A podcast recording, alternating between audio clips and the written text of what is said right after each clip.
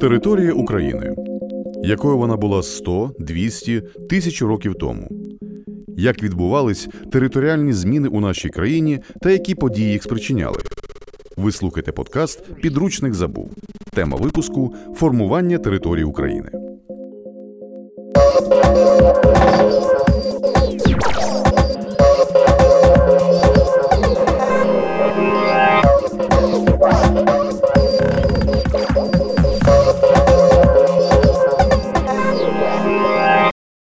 Це Україна. Її кордони формувались з давніх давен, і звичний нам вигляд вона мала не завжди. Відбувалося формування поступово і почалося з того, як з 11 по 7 століття до нашої ери території сучасних Одеської, Миколаївської, Херсонської, Запорізької, Донецької областей та Криму поступово заселяли кімерійці. За думкою вчених, то і був найдавніший народ України. Вже у 7 столітті до нашої ери кімерійців з цих земель витіснили скіфи, а скіфів сармати у 4 столітті. Набагато пізніше, коли виникне українське козацтво, козаки будуть називати себе потомками сарматів, хоча ті проіснували на цих землях не так вже й довго. У третьому столітті до нашої ери території від Криму до Києва поступово заселяють східнослов'янські племена, предки сучасних українців, росіян та білорусів. У 8-9 століттях нашої ери всі вони об'єдналися в одну державу Київську Русь, столицею якої став Київ. Територія Київської Русі розкинулася від Чорного моря аж до Балтійського, від східної частини Карпат до верхньої течії Волги. В такому вигляді Київська Русь проіснувала до 13 століття, а потім розпалася на декілька князівств, більшість з яких згодом були завойовані Монгольською імперією.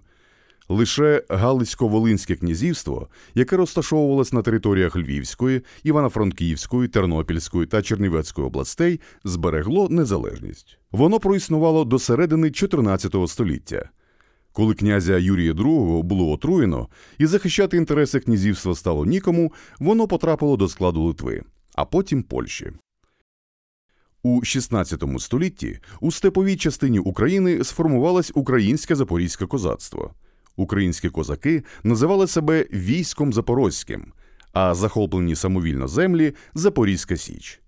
Розташувались ці землі на території Запорізької, Дніпропетровської, Кропивницької та Донецької областей. Козаки хотіли прав на волю та самовизначеність, а також припинення польського гніту. І частково їм це вдалося.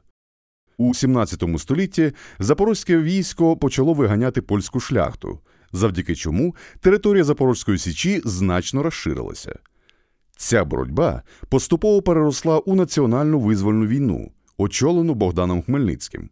Під час цієї війни українські землі розширили свої кордони аж до Києва та Чернігова. Прагнувши зберегти завойовані території, Хмельницький уклав угоду із сусідами, і, зокрема, з Москвою. Точний текст цієї угоди, яка була підписана у Переяславі і тому називалась Переяславська, було втрачено. Але подальші події однозначно показали, що угода стала згубною для України. Внаслідок її підписання територію України було поділено між Московським царством та Польщею. Сталося це у 1686 році після підписання договору Вічний мир. Рубіж пройшов по річці Дніпро. Наприкінці XVIII століття Польща зазнала розпаду. Галичина і Буковина відходять до Австро-Угорщини, а вся інша територія України до Російської імперії.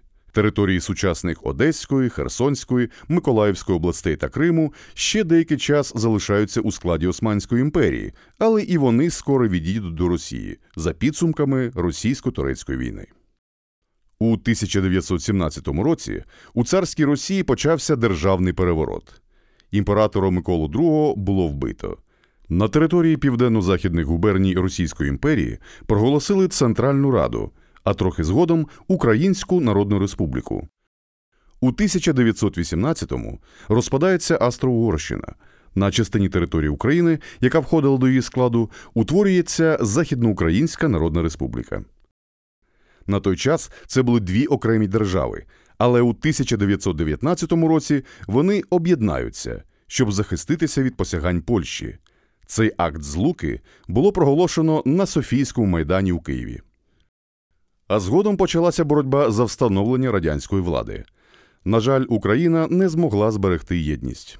У 1922 році на сході, півночі та у центрі країни радянські більшовики отримали перевагу, і ці території стали частиною СРСР. Столицею було проголошено Харків, бо саме там погляди більшовиків розділяла більшість населення. Але у 1934 році Київ повертає собі звання столиці радянської України. Західна частина України Рівне, Луцьк, Тернопіль, Чернівці, Львів, Івано-Франківськ та Закарпаття знову відходять до оновленої Польщі, але пробудуть у її складі недовго.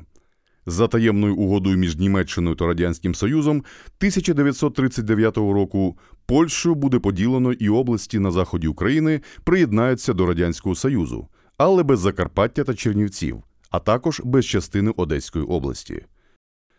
Чернівецька та частина Одеської області увійдуть до складу радянської України у 1940 році. У 1945-му приєднається Закарпатська область, і того ж року документально закріпляться українські кордони.